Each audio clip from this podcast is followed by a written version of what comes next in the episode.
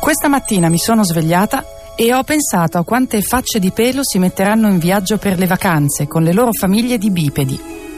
Secondo le statistiche, il 47% dei proprietari di cani li porta con sé e così fa il 20% di chi ha gatti in casa.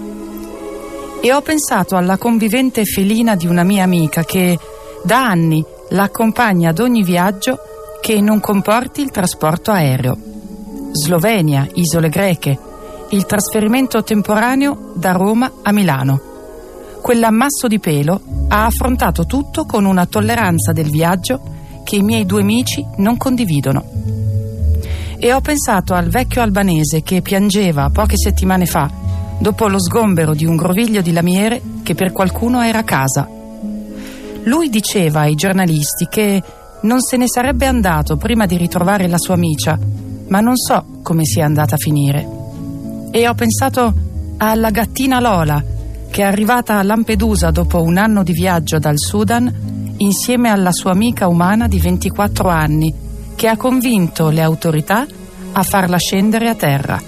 Tra 40 giorni le sarà riconsegnata e mi è parso di sentire il miagolio di felicità del mio muso peloso ogni volta che torno a casa.